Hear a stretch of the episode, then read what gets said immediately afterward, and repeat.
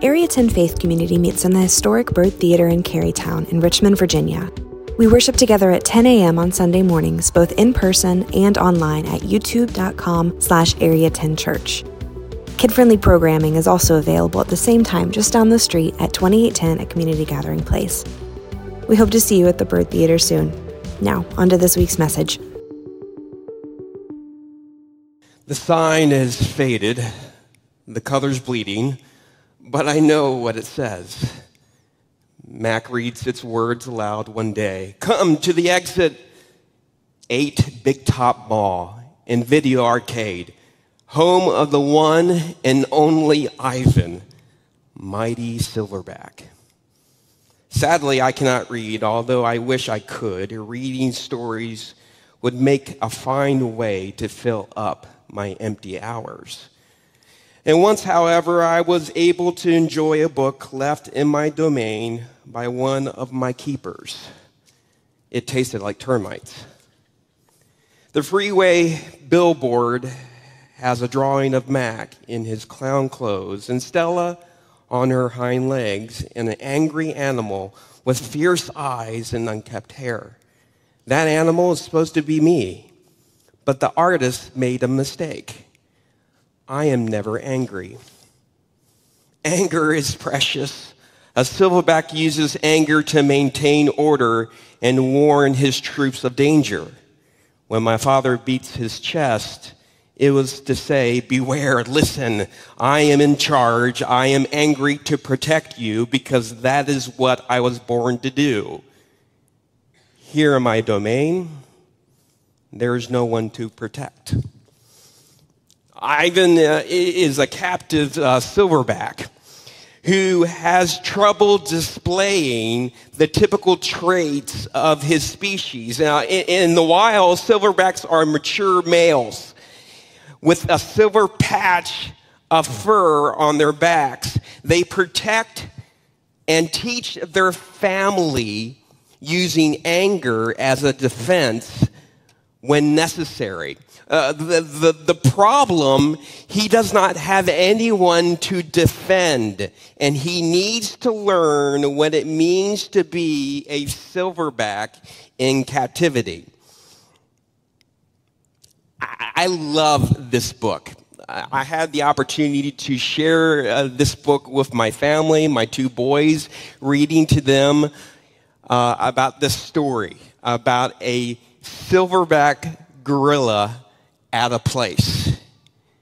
And we're in the middle of a sermon series uh, about cages and how the, how the world puts us, you, and me in, in a cage to, to operate and giving us a sense of purpose. But when we really find out and when we really, really dig into what is purpose and what is the meaning of life and what is my uh, life's purpose, we find out that it doesn't line up to someone else.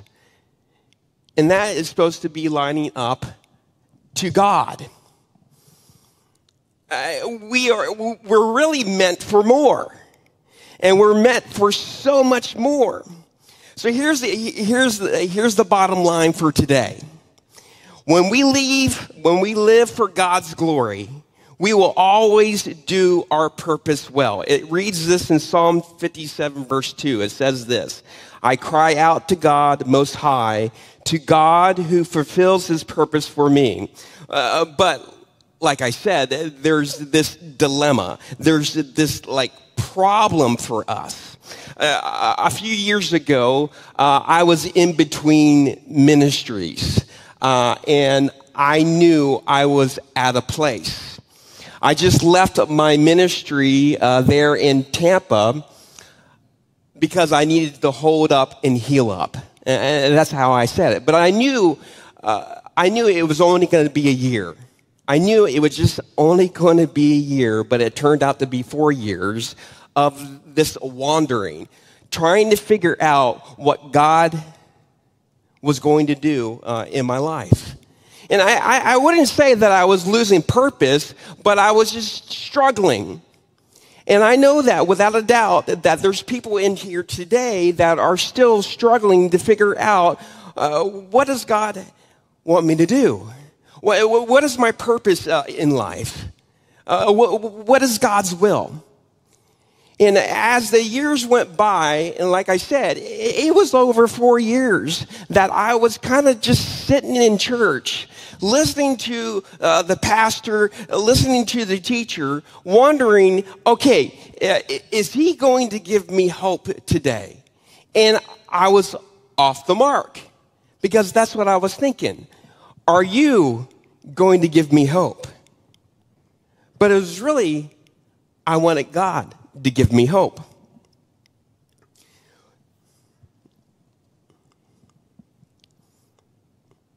In your 20s, uh, you, you, are a- ambitious. Uh, you're eager, you're filled with opinions, uh, and for myself, I wanted to be correct. I always wanted to be right. Now, as I, as I moved in my 30s, uh, I, I was trying to figure out life and hopefully, I, you know, you might have someone uh, with you doing life together. And maybe, maybe, just maybe, you, you have those little ones in, tow. And then when you entered your 40s, uh, the great pivot happens. And I remember uh, a, a, particular episode uh, with friends, with Ross and Chandler. They, they, they have this couch and they're moving it up the, the, the staircase. I, I, think you remember this. You remember this.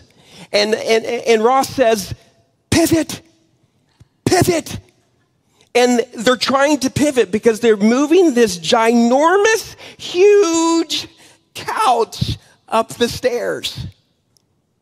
And Ross is yelling, pivot. I, that's the 40s in my head.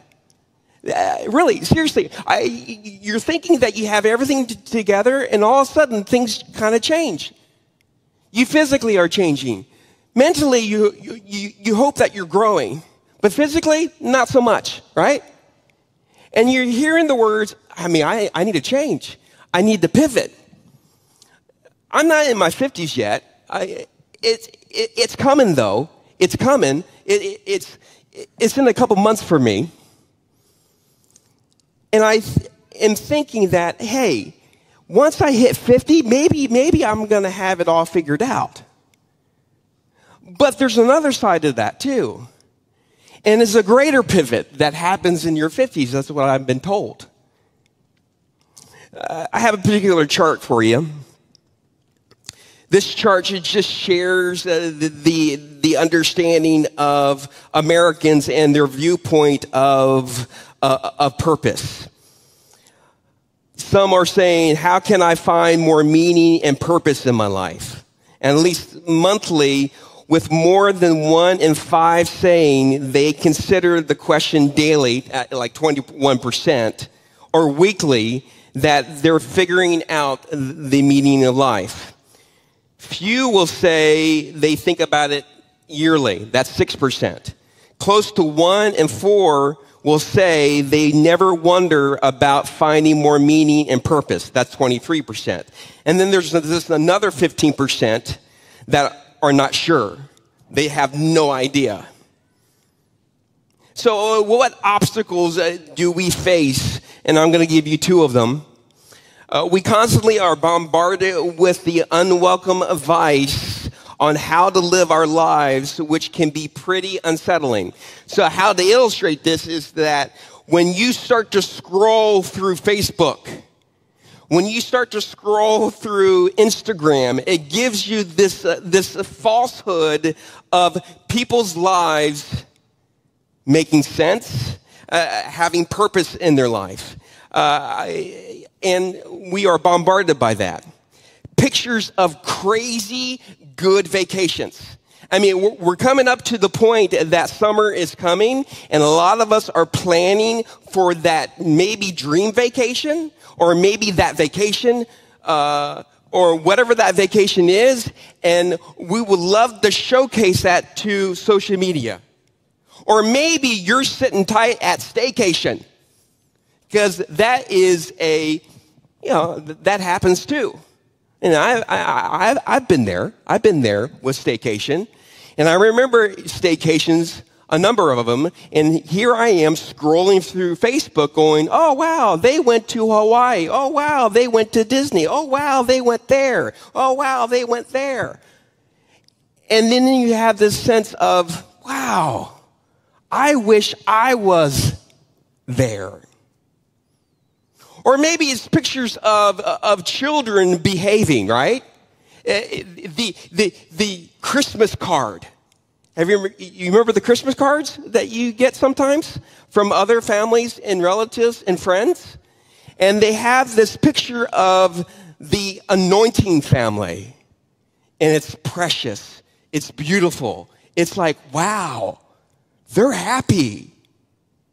And all of a sudden, in your head, you start to spin. Have you noticed that sometimes? You start spinning. Around, around, around it goes. Where it stops, no one knows. And we find ourselves in that unsettling moment. Number two, living up to distorted expectations of fulfilling life will undoubtedly result in feelings of despair. And really, to be honest, we, we, we need a better definition. We, we strive for success, we strive for good health, we strive for com, uh, comfortable living, being uh, like the number one salesperson, maintaining that 61% profit margin, or being the greatest mom in the world, or the greatest dad in the world, the greatest business owner in the world. No matter what, we're striving and gaining and striving and gaining, and it goes sometimes nowhere, and we lose ourselves because we have the wrong target. And since we all live in the Western culture, we might have picture financial security, thrilling tri- uh, uh, travel, and comfortable home containing a healthy, balanced, wholesome family. And, and, and then there's nothing wrong with that target, but I'm here to say that there's a better target. There's a better target. But as we reflect on our lives sometimes, we find it that it's not really exciting. And we want to have that exciting life. And you're coming to terms with that you are just plain vanilla. And maybe someone out there likes vanilla, but you know what? With vanilla, you can add things to it, right? little sprinkles, little cherry on top to make it better. And, and what really happens is it creates tension. And sometimes a bit of tension can do some good, right? However, it's important not to be too tense all the time. And taking action is essential when facing tension and requires a shift. It, it requires that pivot change. So there's top 10 books uh, when you Google or when you're on the New York Times list. And uh, when you start to Google maybe purpose, the average number of copies sold for each book of the top 10 that you see will be well over 2 million copies sold for uh, books on purpose. And the largest one on the New York uh, Times list is 3.5 million. living a life of purpose is a big deal. And it's a big deal for many of us, if not all of us.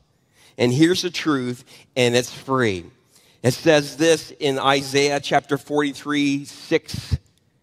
It says, Bring my sons from afar and my daughters from the end of the earth, and everyone who is called by name, whom I created for my glory, whom I formed and made says here in Genesis chapter 1, verse 27. So God created in his own image, the image of God, he created him, male and female, he created them. Every day, every day has a spiritual significance as God communicates his intentions for us. So I'm going to give you like three points here, three, uh, a three step guide that will help you live for God's glory. He and achieve his purpose. And it's very, very simple. Number one is this join in the mission of Jesus. Join in the mission of Jesus. The, the, the Bible is filled with, with great and mighty stories of how Jesus came, died, and rose again. Stories of healing, stories of confrontation, stories of dialogue. Jesus eh, giving sight to the blind, giving strong legs for, for the, the lame, talking to people who were unspoken for, who were outcasts, stories that are filled with just miraculous ways uh, of Jesus. And one of the things, and if this is really, really new to you, and that you're exploring Jesus and you want to know more about Jesus, my encouragement for you is to start with the book of John.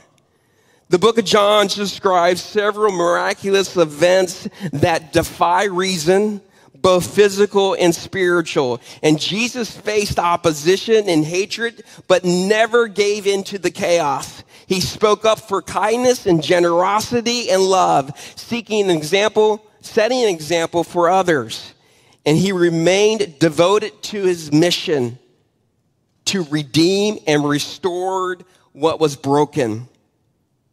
In, in, John chapter 4, there's this just great just story about Jesus having a dialogue with a woman that was uh, not welcomed in her town. She was an outcast. In fact, when you read the scripture in John chapter 4, you get a little glimpse of how she is and why she was going to the well in the middle of the day rather than the, the early on in the day. In fact, she belonged to a town of people that was, well, on the wrong side of the tracks. No good person would ever enter this part of Israel because they consider it bad news. But Jesus, he entered this town. He went into this region to share about reconciliation. See, Jesus always used, you know, um, illustrations. He always used uh, everyday situations to bring it back to himself. He always brought in healing. He always brought in restoration. He always brought in hope. He always brought in life. And I want to say, when you, when you start to read about Jesus, when you start to follow Jesus and be on mission, you, you are just like, wow, that, that, that, that's exciting. And I want to do that. I want to, I, I want to be a part of that mission. I, I want to be a part of that story. I want to be a part of what he's doing so that I can do what he's being, what's being done for him. It reads this in Matthew 28, verse 19. Therefore, go and make disciples of all nations, baptizing them in the name of the Father, Son, and the Holy Spirit, and teaching them to obey everything I've commanded you. And surely I'm with you always to the very end of the age. One of the things about me uh, is that you already know that I'm planning a, a, a church. God is planning a church uh, in Ashland. And we moved uh, from St. Petersburg, Florida. And one of the just just fascinating, exciting things that I get to do is meet people. There's this little restaurant on the tracks because Ashland is a train town. This restaurant is called Trackside. And I was meeting with uh, a the Hanover foster care uh, uh director there at Trackside. And as we were going over uh, a couple ideas uh, for the uh, town of Ashland and what local would would like to bring or what local would like to partner up with this organization, uh, the server came up to take our order. And one of the things that I would love to do, what I love to do, is just share who I am and what I'm doing. And as I'm sharing, uh, we're, praying over the meal. We're praying over the meal. And we find out that, hey, hey, what could I pray for you about?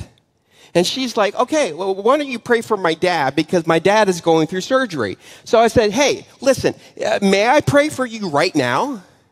And she's like, yes, pray for me right now. So as I'm, you know, conversing with her and also with the director of Hanover Foster Care, I began with my prayer. You know what she did? Immediately she grabs my hand in his hand. And here we are in the middle of the restaurant having a prayer meeting. And I find that so fascinating because this girl who hasn't been to church in forever decides to invite Jesus there in the conversation to have prayer. God wants to use you. Jesus will present you with opportunities to bring glory to Him. Number two. Number two is this. Discover your talents and abilities and spiritual gifts. It says here in 1 Corinthians chapter 12 verse 7, a spiritual gift is given to each of us so we can help each other. Each of us has unique talents and passions given by God. And these gifts help us to live in alignment with His purpose. Seek God's guidance to discover yours. And what's really, really good about this next point is that last week you had the opportunity and there's always going to be an opportunity. So my encouragement, if you're still trying to figure out what's my talent, what's my passion, God has gifted me to do ministry, to do his work, do his kingdom work. Find out more information in the next steps table after our time together. Many Christians think, and this is, uh, uh, this is re- important. Many Christians think that obeying God's will is boring and does not bring joy, which makes them struggle to choose between their happiness and obedience. However, it's crucial to understand that this belief is not true. God wants to use you to discover your spiritual gifts, uh, start with one because I just read in 1 Corinthians chapter 12, there is a list of spiritual gifts coupled with your talents and also your abilities. I mean, ask the Holy Spirit, ask Jesus to show you the gift. And, and as you explore these uh, biblical list of gifts, Pursue the gift that the Holy Spirit is directing you towards. And then you're going to start to notice improvements. You're going to start to develop that particular gift that God has given you. And over time, you may find your initial fears uh, uh about, you know, uh, your, uh, the particular ministry to, uh, to subside. And there's a growing sense of skill being developed in, in your life just like when you first discovered the talent. I mean, ask friends. Ask friends to identify your gifts. They may see strengths in you that you have not recognized before.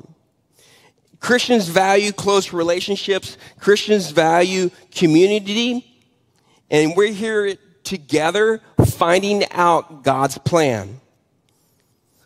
I, like I said, I, I, church is being planted, local Christian church is being planted uh, in Ashland. And one of the greatest opportunities that we have right now is our launch team, uh, a, a, gathering uh, of people that are doing something really, really crazy, like starting a church.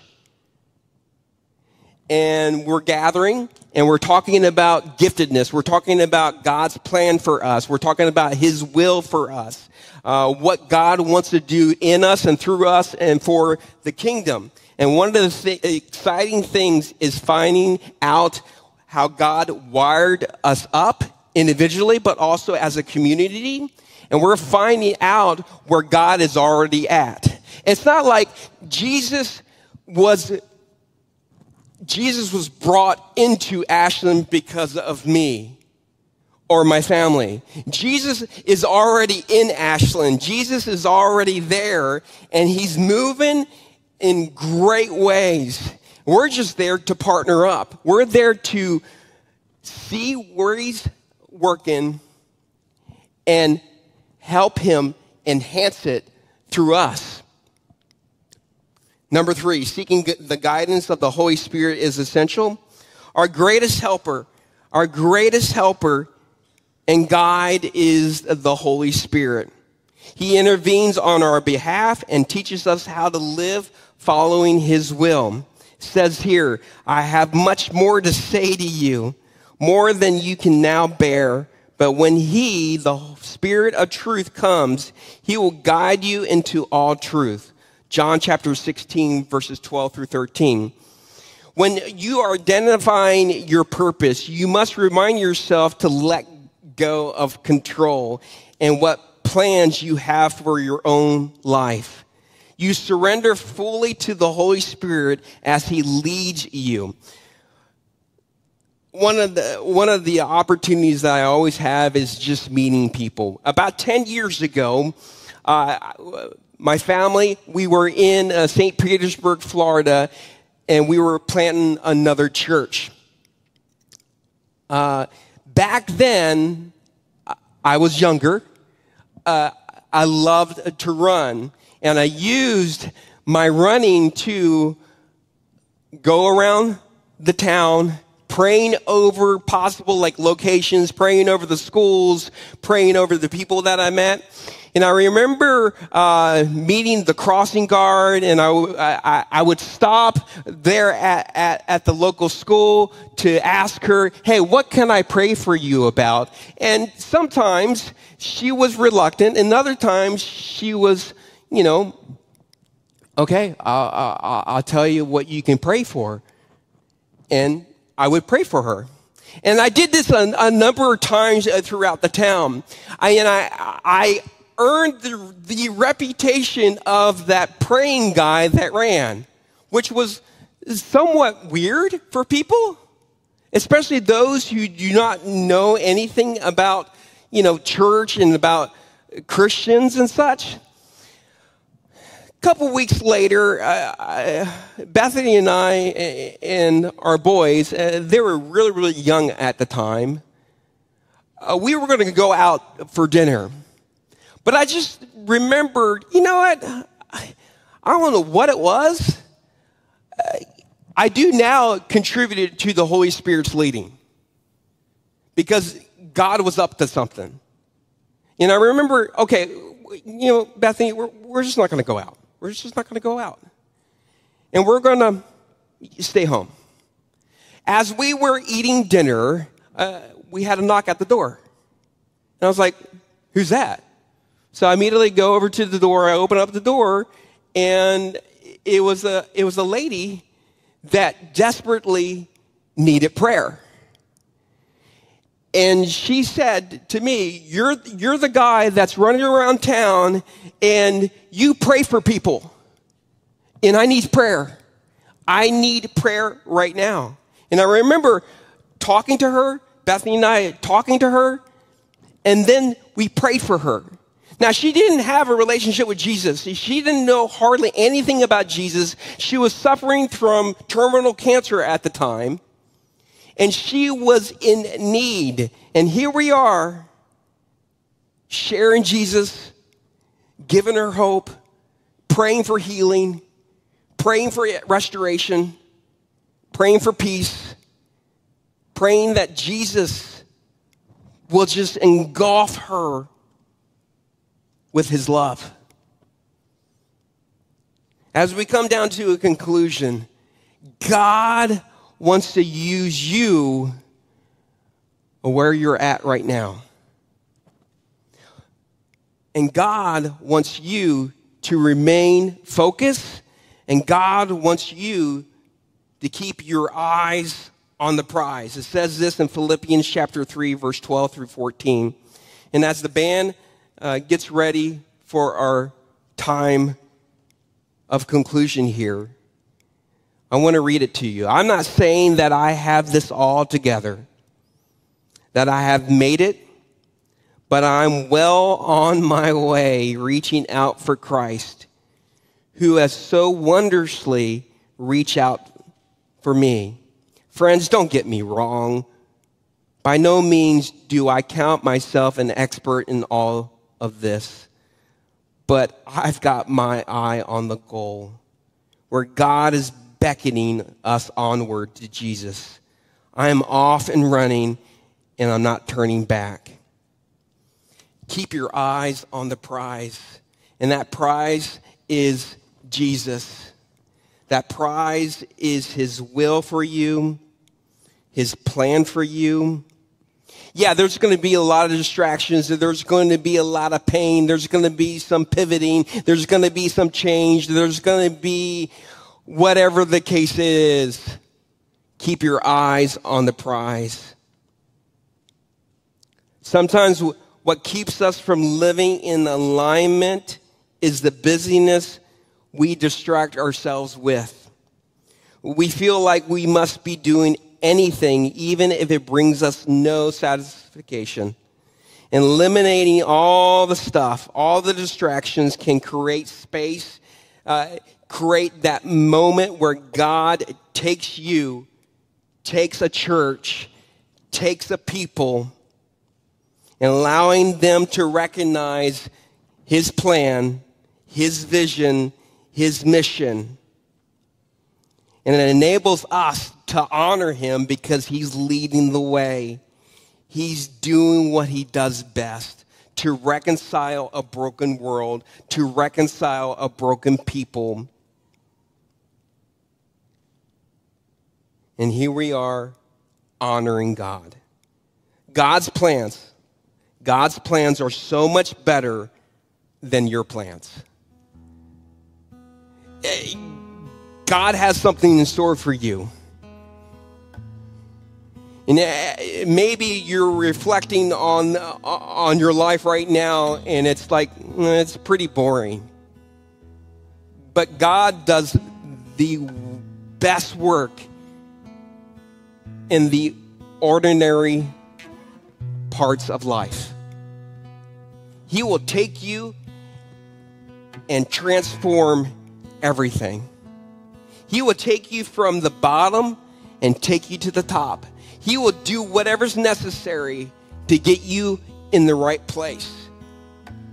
He will bring healing. He will bring hope. He will bring peace. He will bring it all to you. And I know that some of us were broken.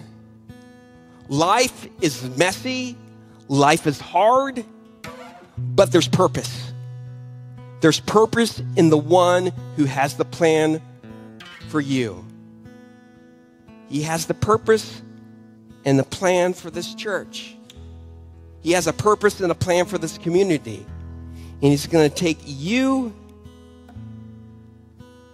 and this church to do something powerful. To do something powerful. God's plans are so much better than your plans.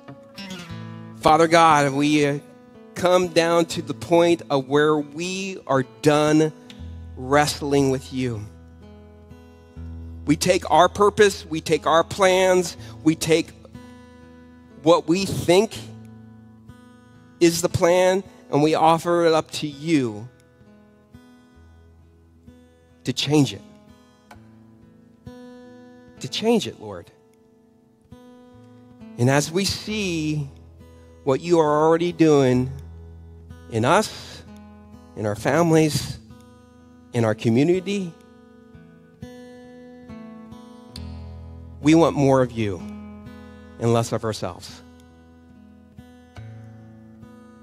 And God, we want you. Jesus, we want you. We want you to move us in such a way that the world will see not us, but you. Our neighbor will see you. Our coworkers will see you.